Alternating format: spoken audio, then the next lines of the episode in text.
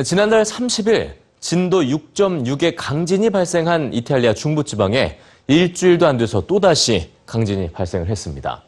우리나라도 그랬지만 올해 세계는 유난히도 빈번한 지진에 흔들리고 있는데요. 이 폐허 속에 남겨진 이재민들에게 가장 필요한 건 뭘까요? 전 세계 지진 현장에서 희망의 씨앗이 되온 종이로 만든 집. 세상에서 가장 따뜻하고 튼튼한 그 집을 뉴스지에서 소개해드립니다. 2011년 동일본 대지진 당시 집을 잃은 이재민들에게 제공된 피난처는 기존 피난처와는 전혀 다른 모습이었습니다. 단순한 디자인이지만 이재민들의 사생활까지 보호해준 이 공간에 만든 재료는 칸막이 역할한 커튼, 그리고 기둥과 들보에 쓰인 종이관이었습니다. 종이관으로 지은 집은 1995년 일본 고베 대지진 때도 이재민의 임시 주거지로 등장했습니다.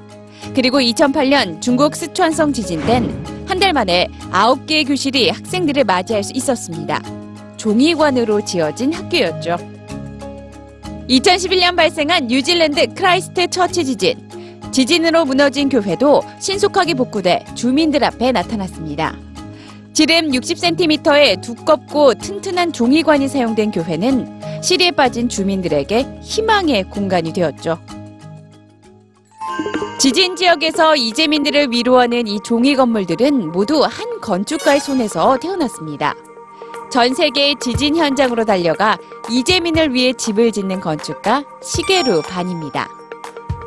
시게루 반이 종이관으로 집을 짓는 이유는 그가 집을 짓는 곳이 모든 것을 잃은 재해 지역이기 때문입니다.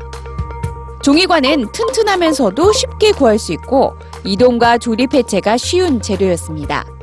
철거 후엔 재사용도 가능하죠.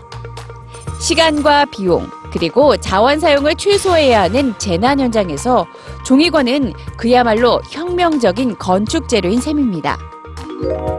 건축가는 돈이 많은 건축주가 아니라 집을 잃은 사람을 위해 일해야 한다고 말하는 시게루반. 그는 오늘도 한순간에 모든 것을 잃은 가난한 건축주들을 위해 집을 짓습니다.